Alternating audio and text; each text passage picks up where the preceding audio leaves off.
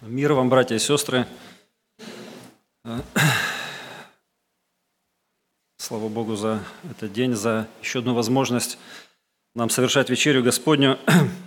И это очень для нас всегда ответственный день, потому что э, наверняка мы как-то об этом размышляем, готовимся, молимся. Это такой, скажем, момент проверки, проверки моей души на предмет, э, на предмет того, что там может быть еще не в порядке, может быть где-то я еще ну, с кем-то, может быть, не примирился, может быть, что-то не исповедовал, может быть, э, еще какой-то есть грех, который я ношу с собой. И перед причастием всегда хорошо проверить свое сердце именно на предмет греха. Э, я сегодня коснусь одной темы, которая также может э, иметь отношение к, вот, к этой нашей проверке, потому что мы живем в очень интересное время. Я не буду говорить, какое, но мы так прекрасно понимаем, что сейчас у всех на устах, какая проблема, о чем все больше всего переживают. Но не, зайду немножко издалека, немножко издалека, и хочу задать вопрос. Вам вот эта фраза, которую я сейчас произнесу, она о чем-то говорит или нет? Звучит она э, на латыни так. «Divide et impera». Никто не знает, что это такое. «Divide» кто знает? Яна молодец. Да, э, я тоже раньше не знал, как она звучит на латинском, но всегда слышал, часто слышал ее на, на, на, на нашей мове, скажем так, для, на русской или на украинской, не знаю даже, как по-украински. Э, не, не, не знаю, кто сказал, история как-то умалкивает о том, кто первый произнес эту формулировку, но принято считать, что это был э, изначально девиз Древнего Рима. В нем выражен принцип, согласно которому Э, это, он является лучшим методом управления разноплеменными, разноплеменным государством. И этот, суть этого метода – разжигание национальной розни между народностями. Ну вот надо всех поссорить, да, и таким образом их легче контролировать. И вот э, несколько примеров из истории. Сам Гай Юлий Цезарь, это римский император, он сталкивал лбами отдельные германские племена, одних э, нанимал на службу, давал им определенные привилегии, а другими пренебрегал, где-то даже притеснял. И тем самым заставлял их враждовать между собой, чтобы использовать, используя эту минимальную силу, какие у него были там в разных регионах Римской империи, можно было поддерживать контроль над всей территорией Римской империи, и в частности вот на территории, где жили эти народности. Британская империя. Британская империя, в свою очередь, когда она еще имела много-много всевозможных таких государств, которые были покорены Римской империей. В частности, в Индии был применен этот метод. Там тоже успешно ссорили всевозможные группировки, кланы, племена, и тем самым поддерживали контроль на территории Индии. Читал также, что испанцы, когда завоевывали Америку, э, тоже использовали этот же самый метод, разделяя властвуй, когда горстка конкистадоров с помощью разных союзных племен, они вот покорили великую империю ацтеков. Ну, наверное, примеров можно приводить много, не будем на это тратить время. Суть понятна. А, сущность этого принципа, вот разделяй и властвуй, она, с одной стороны, гениально проста, и с другой стороны, чрезвычайно эффективна с практической точки зрения. Главное что? Главное вот найти э, необходимые точки болевые и рычаги, на которые нужно нажать, чтобы разругались люди между собой, чтобы они рассорились. Вот. И вот э, когда уже спровоцирована вот эта вражда, люди начинают между собой конфликтовать, наступает момент, когда, возможно, когда-то монолитный народ или группа людей, непобедимый, может быть, даже народ, теряет свою силу. Теряет свою силу и становится вот таким очень уязвимым э, для внешнего какого-то врага. Ну, хорошо, скажете вы или не скажете, а какое-то отношение имеет к церкви. Если вы так скажете, если вы меня спросите об этом, я вам скажу, что на самом деле проблема, проблема разделения в христианстве, к сожалению, она очень и очень актуальна была во все времена и в наше с вами время, в которое мы с вами живем. Э, Когда еще не было церкви, когда наш Господь, Спаситель Иисус, Он ходил по этой земле, Он говорил об этом принципе как бы вскользь и говорил об этом в контексте диалога между Христом и фарисеями. Если вы помните, когда он совершал много чудес, то его обвиняли, что он исцеляет силою бесовскую. Да? И вот тогда Господь сказал, это записано в Матфея 12 глава, 25 стих, «Всякое царство, разделившееся само в себе, опустеет, и всякий город или дом, разделившийся сам в себе, не устоит». Итак, мы видим, что независимо от размеров структуры, в которой происходит разделение, будь то государство, будь то город, будь то семья, э, если это есть, то теряется сила, теряется способность к защите, теряется способность устоять к внешним каким-то негативным воздействиям. За две тысячи лет существования на земле Церкви Христовой мы можем наблюдать, что не всегда дети Божии, не всегда христиане, они прислушивались э, к совету Господа Иисуса Христа, э, потому что были разделения, были разделения. Опасность разделения, она остается. И за две тысячи лет мы видим, э, как многократно, к сожалению, Церковь Христова поделилась по направлениям, под конфессиям, по деноминациям, там еще по каким-то, не знаю, направлениям возможно. И кто знает, друзья, что было бы с церковью вообще, и были бы мы с вами здесь, если бы вот при всем этом стремлении человека к разделению не милость Божия, не благодать Божия и не обетование – Господа нашего Иисуса Христа, который сказал, что врата ада не одолеют церковь. И тем не менее разделения есть.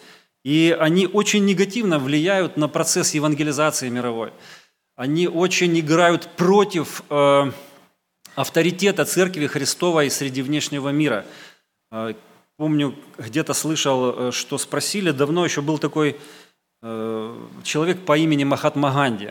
Э, это был такой скажем, один из лидеров движения за освобождение Индии, ну, у него был принцип полное ненасилие, как бы очень такая мировая была личность, известна на весь мир. Э, и вот как-то в интервью у него журналист один спросил, что вы столько делаете добра людям, вы столько делаете хорошего, вы э, проповедуете ненасилие, почему вы не принадлежите ни к одной из Э, почему вы не принадлежите христианской церкви? Он задал только один вопрос. А какой? Вот а какой церкви я должен принадлежать? И вопрос был снят автоматически. Итак, проблема разделений была, есть, и, к сожалению, она будет актуальной и дальше. Почему? Потому что проблема находится, вот проблема разделений, она не внешняя, а проблема разделение находится, мы немножко о ней попозже поговорим, она находится внутри, в сердце человека. А церковь, как известно, состоит из людей, поэтому эта проблема никуда не уходит. А, давайте, коль уж мы заговорили об, этой, об этом вопросе, несколько примеров того, а, какие разделения мы наблюдаем в первоапостольской церкви. Я предлагаю, чтобы мы немножко полистали Библию, но у кого она есть, э, на экране будут тексты, я тогда буду листать, а вы просто следите. Э, что интересно, в Каринской церкви, если мы заглянем в Каринскую церковь, ну там целый букет, вы знаете, там, ну, наверное, все, что можно, вот там, я не буду как бы все перечислять, но, наверное, самое такое, то, что вот бросается в глаза, то, что на поверхности. Вот э, по, какому, по какому признаку, например, делились коринфяне, один из признаков – Одна из причин, вернее. 1 Коринфянам, 1 глава, 10, 11, 12 стих. «Умоляю вас, братья, именем Господа нашего Иисуса Христа, чтобы все вы говорили одно, и не было между вами разделений, но чтобы вы соединены были в одном духе и в одних мыслях. Ибо от домашних лойных сделалось мне известным о вас, братья, что между вами есть споры. Я разумею, что я разумею то, что у вас говорят, я Павлов, я Полосов, я Кифин, я Христос, я Христов. Разве разделился Христос? Это начало 13 стиха. Так мы видим, вот одна из причин – это э, различные предпочтения, которые вот проявлялись у последователей Христа. Каждый выбирал себе своего учителя. Вот один говорит за того, другой за третьего и так далее – Э, в этом же послании Коринфянам, 11, 11 глава, мы э, читаем 18, 19, 20, 21 стих. «Ибо, во-первых, слышу, что когда вы собираетесь в церковь, между вами бывают разделения, чему отчасти и верю. Ибо надлежит быть разделением между вами, э, прошу прощения, между, надлежит между разномыслием между вами, дабы открылись у вас между вами искусные. Далее вы собираетесь так, что это не значит вкушать вечерю Господню, ибо всякий поспешает прежде других есть свою пищу, так что иной бывает голоден, а иной упивается.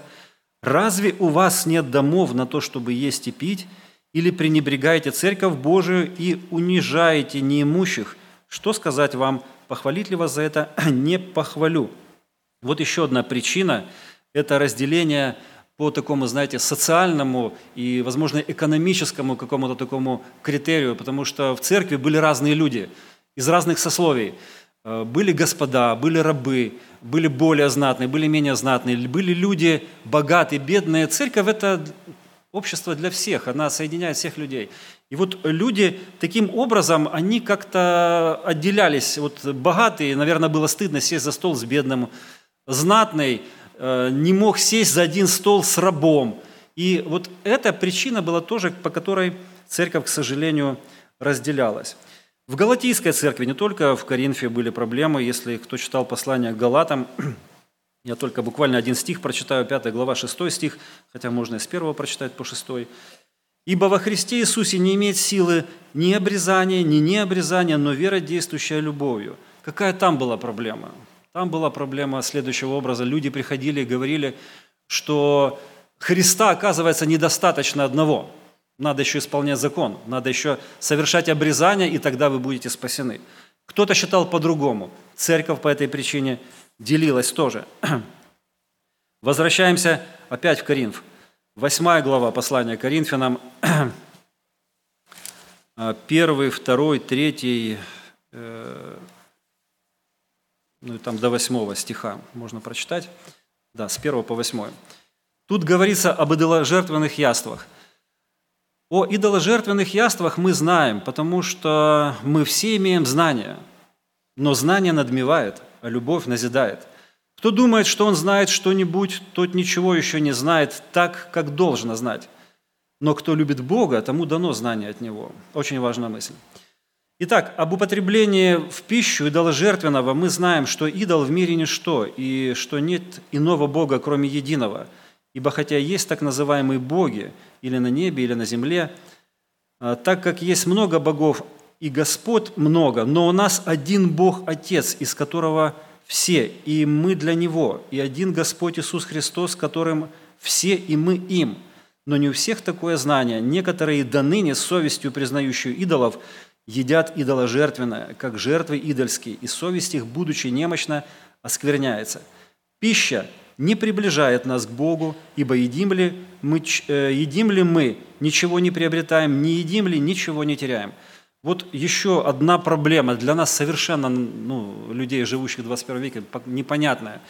Но тогда это был очень актуальный вопрос. Кто-то считал, что можно употреблять идольскую пищу в жертву. Кто-то считал категорически нет. И вот на этой причине, по этой причине были разделения. И еще один, один текст, давайте обратим на него внимание. Э, мы немножко о нем сегодня подробнее поговорим. Это послание к римлянам, 14 глава. Здесь тоже есть та же проблема, и тоже она касается пищи, но уже не не о жертвенной идет речь, а, ну, в принципе, как бы о предпочтениях просто. Кто-то за диету вегетарианскую, кто-то за мясо. И вот здесь такие слова Павел пишет. «Немощного вере принимайте без спора во мнениях, ибо иной уверен, что можно есть все, а немощный есть овощи. Кто ест, не уничижает того, кто не ест, а кто не ест, не осуждает того, кто ест, потому что Бог принял его. Кто ты, осуждающий чужого раба. Пред своим Господом стоит он или падает, и будет восставлен, ибо силен Бог восставить его.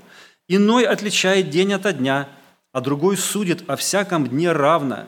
Всякий поступай по удостоверению своего ума.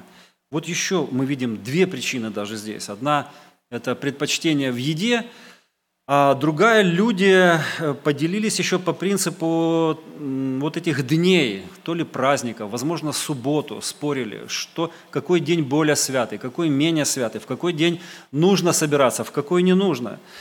Итак, мы видим, что ассортимент причин, по которым э, люди могут переругаться и разделиться, весьма-весьма обширен. Я думаю, что все, что мы здесь прочитали, это, это не все, это, это вот так, знаете, срез, что мы можем увидеть на поверхности, что происходило в церкви даже в первоапостольские времена. Но корень всех проблем, как уже говорилось выше, он кроется в сердце человека. В сердце человека. И суть этого злого корня в том, что э, у каждого человека, а каждый человек по своей природе кто? Эгоист. Правда? У каждого человека есть претензия, вот, вот у меня, у каждого присутствующего, на абсолютное, как бы, на, как бы это правильно сказать, э, на стопроцентную истину моих убеждений. Вот я считаю так, да, и если кто-то со мной не согласен, то ты уже по определению становишься неправ. И обычно такие фразы вот как бы люди говорят или используют, или мы даже просто думаем про себя – ну как же, ну как же, как же можно этого не понять? Это же совершенно очевидная вещь. Ну вот, ну, ну подождите, ну ведь Аполлос же прав. Это же вот он же, э, или Кифа, Кифа говорит более правильные, правильные вещи. Ну, или не знаю, или там субботу нужно соблюдать, или обрезаться надо, или там есть только овощи. Ну как по-другому? Оказывается, оказывается, есть и другие мнения. Есть и другие мнения, некоторые люди думают по-другому. Мы видим, что совершенно есть разные точки зрения. И это нормально. Но проблема в другом, друзья, вот еще в том, что при наличии разных вот этих мнений, разных точек зрения на одни и те же вопросы, и они, как правило, второстепенные, они не касаются вопросов спасения, второстепенные вопросы – при возник... Когда возникают вот эти споры, человек, который не согласен с моей точкой зрения, он автоматически становится, если уж не врагом мне, да, то уж, по крайней мере, точно противником. Вот такое внутреннее к нему предубеждение сразу появляется, и сразу я с ним или я с ней молиться не буду вместе. Даже такие э, основу под эти, под эти мысли закладывают духовную – у нас дух разный. У нас дух. Я не буду с ним, я, я даже с ним на лавочку не сяду на одну в церкви. Я даже, возможно, если встречу на улице, перейду на другую сторону, лишь бы только, значит, не пересечься, лишь бы только не встретиться глазами.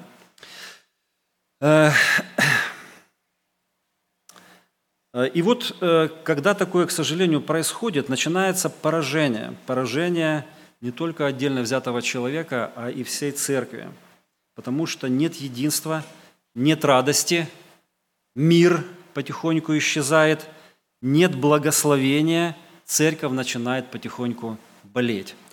И это довольно тяжелая болезнь. Но кто-то в этот момент, когда это происходит, поверьте, э, мы не можем это проверить, но мы знаем, кто этого хочет. Кто-то в невидимом мире наверняка потирает руки и, возможно, возможно, твердит вот эту фразу «Divide et impera» разделяй и властвуй. Кто этот за, за кулисами, мы можем догадаться, правда? Э, хочу вам подкинуть еще одну свеженькую совершенно тему, уже не по первоапостольской церкви, а такое, я бы я его назвал ноу-хау нашего современного мира. Тема, о которой сегодня твердят все. Тема, которая связана с, э, с эпидемией ковида. Тема вакцинации.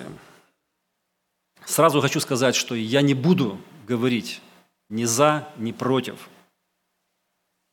И советую вам никому не говорить ни за, ни против, потому что никто из нас не обладает стопроцентными а, профессиональными знаниями по этому вопросу.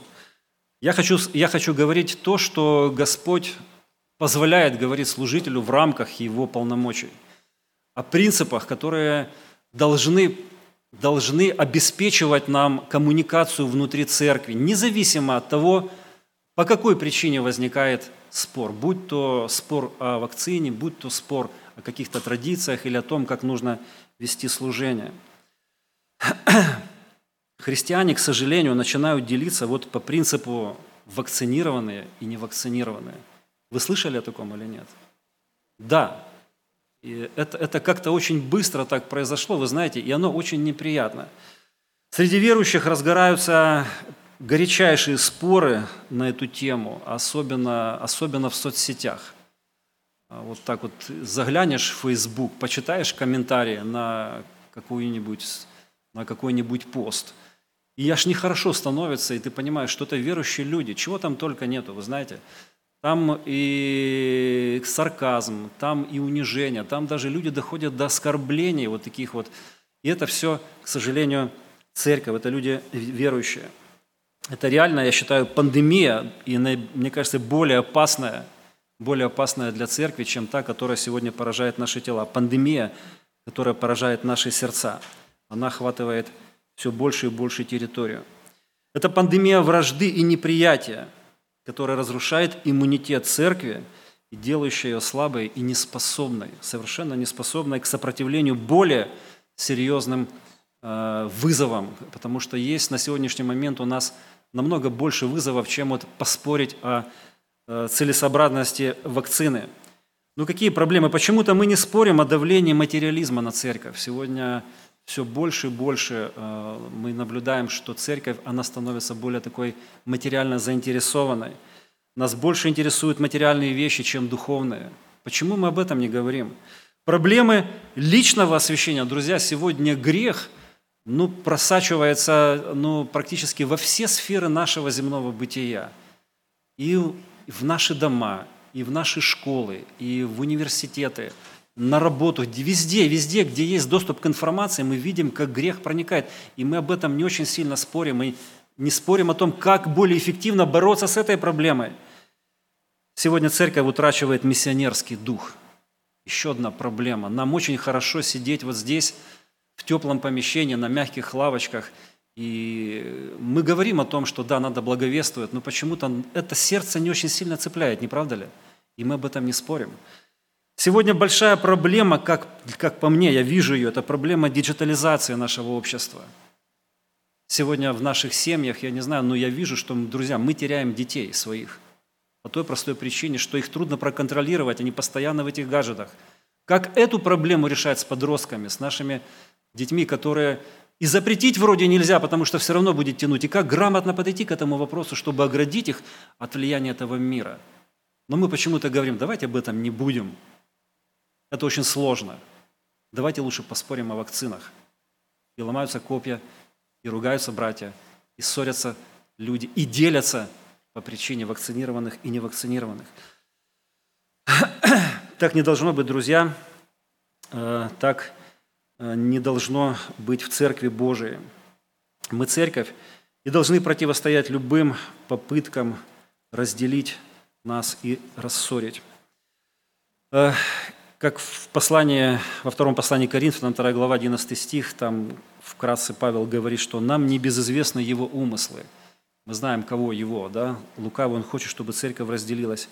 Мы церковь Божия, и мы имеем Духа Святого, и Господь дает нам способность Э, рассуждать о сути вещей происходящих. Мы, может быть, до конца всего не понимаем э, детально, вот то, что, но то, что происходит в духовном мире, Дух Святой нам дает это понимать. У нас есть Библия, которая является духовным мечом для этой брани. Поэтому э, мы сейчас вернемся к 14 главе, и вкратце я бы хотел, вот прочитав первые 19 стихов, чтобы мы увидели практическое решение. То, что предлагает Павел, а, вот на примере э, церкви в Риме, видя проблему разделений и как он предлагает ее решать. То есть шаг за шагом, как он предлагает решение этой проблемы. Итак, давайте мы прочитаем. Э, прочитаем с 1 по 19 стих, 14 главу послания к римлянам. Еще раз читаем сначала. «Немощного в вере принимайте без споров о мнениях, ибо иной уверен, что можно есть все, а немощный ест овощи. Кто ест, не уничижает того, кто не ест. И кто не ест, не осуждает того, кто ест, потому что Бог принял его. Кто ты, осуждающий чужого раба? Пред своим Господом стоит он или падает, и будет восставлен, ибо силен Бог восставить его – Иной отличает день от дня, а другой судит о всяком дне равно. Всякий поступай по удостоверению своего ума. Кто различает дни, для Господа различает. И кто не различает дней, для Господа не различает. Кто ест, для Господа ест. Ибо благодарит Бога, и кто не ест, для Господа не ест, и благодарит Бога. Ибо никто из нас не живет для себя, и никто не умирает для себя. А живем ли мы? Для Господа живем. И умираем ли? Для Господа умираем. И потому жив, живы ли, живем ли или умираем всегда Господни, ибо Христос для того и умер, и воскрес, и ожил, чтобы владычествовать и над мертвыми, и над живыми. А ты что осуждаешь брата твоего? Или ты что уничижаешь брата своего? Все мы предстанем на суд Христов. Ибо написано, «Живу я, — говорит Господь, — предо мною преклонится всякое колено, и всякий язык будет исповедовать Бога. Итак, каждый из нас за себя даст отчет Богу. Не станем же более судить друг друга, а лучше судите о том, как бы не подавать повода, не подавать брату случая к преткновению или соблазну. Я знаю и уверен в Господе Иисусе, что нет ничего в себе самом нечистого, только почитающему что-либо нечистым, тому нечисто. Если же за пищу огорчается брат твой, то ты уже не по любви поступаешь. Не губи твоей пищу того, за кого Христос умер. Да не хулится ваша добрая, ибо Царствие Божие – не пища и питье, но праведность и мир, и радость во Святом Духе. Кто сим служит Христу, тот угоден Богу и достоин одобрения от людей. Итак, будем искать того, что служит к миру и ко взаимному назиданию. Очень такой обширный текст, э, довольно глубокий, и, и мы из него возьмем только некоторые моменты, которые вот они приемлемы для сегодняшней темы. Я бы хотел а вот э, обратить внимание из прочитанного. Итак, о чем здесь говорит Павел? Первое э, – это не унижай. Вот ты видишь, что человек делает не так, как ты, думает не так, как ты, не превозносись над ним, не унижай его, не осуждай его. Тут даже в первом стихе написано «принимай». То есть старайся развить в себе. Вы знаете, это бывает э, сразу не получается, но об этом надо молиться, я так думаю, и просить у Господа мудрости и способности принимать любого человека, который э, не разделяет твою точку зрения. Вот чтобы не было такой реакции сразу, ах, ты думаешь по-другому, все, я с тобой не общаюсь. Способность принимать всякого человека, который думает не так, как я. Принимайте без споров о мнениях. То есть эти споры отложить в сторону. По той простой причине, что мы, мы дети одного, одного отца – не спорить, но принимать. Как поступать? Вот очень интересный вопрос. Поступайте по удостоверению своего ума. Вот, вот как тебе Господь на сегодняшний день открывает, так и поступай. Вот помолился, выяснил для себя что-то, и говоришь, нет, я не буду вакцинироваться. Поступай так. И наоборот, принял решение, что я буду вакцинироваться, поступай так. Ты так ты в это веришь. Не иди против своей веры. Написано, все, что не поверит, то грех. Но если ты так считаешь, поступай, но не осуждай другого, кто думает по-другому. Не распыляй, не распространяй информацию, которая, возможно, кого-то смутит и посеет вот этот раздор. Поступай по удостоверению своего ума. И здесь э, иногда, вот знаете, бывают очень большие претензии к служителям, потому что вот а вот, вот нам пастор должен сказать как. А с какой стати, мне интересно, пастор должен сказать как? Я что, микробиолог там, или, или не знаю, или какой-то, или да, да даже микробиологи по этому вопросу, они копья ломают между собой. Нет одной точки зрения, вы знаете? Пастора не обязаны указывать как. Пастора обязаны показать, как говорит Слово Божие. Оно указывает нам так. Помолись, прими решение и действуй. Но не осуждай другого, кто поступает другим по-другому. Далее мы идем по этому тексту. Очень важный, очень важный момент.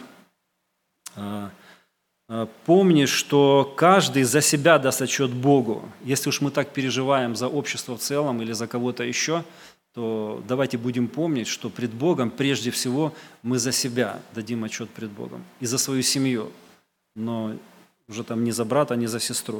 у каждого, У каждого есть голова, у каждого есть способность размышлять, рассуждать. Каждому из нас Господь дает Духа Святого, чтобы в молитве получить от Бога ответ. Поэтому помните об этом, что каждый именно за себя даст Богу. Э, очень важные слова, написанные вот 16 стиха здесь.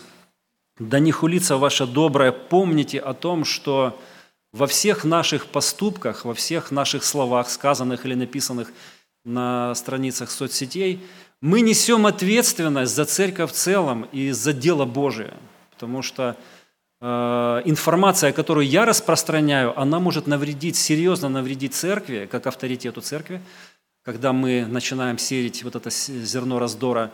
И, в принципе, это может выглядеть среди внешних очень некрасиво, что верующие между собой таким образом дерутся. Поэтому помните, да не хулится ваше доброе, да не хулится последствия ваших поступков – дело Божие и церковь Божия.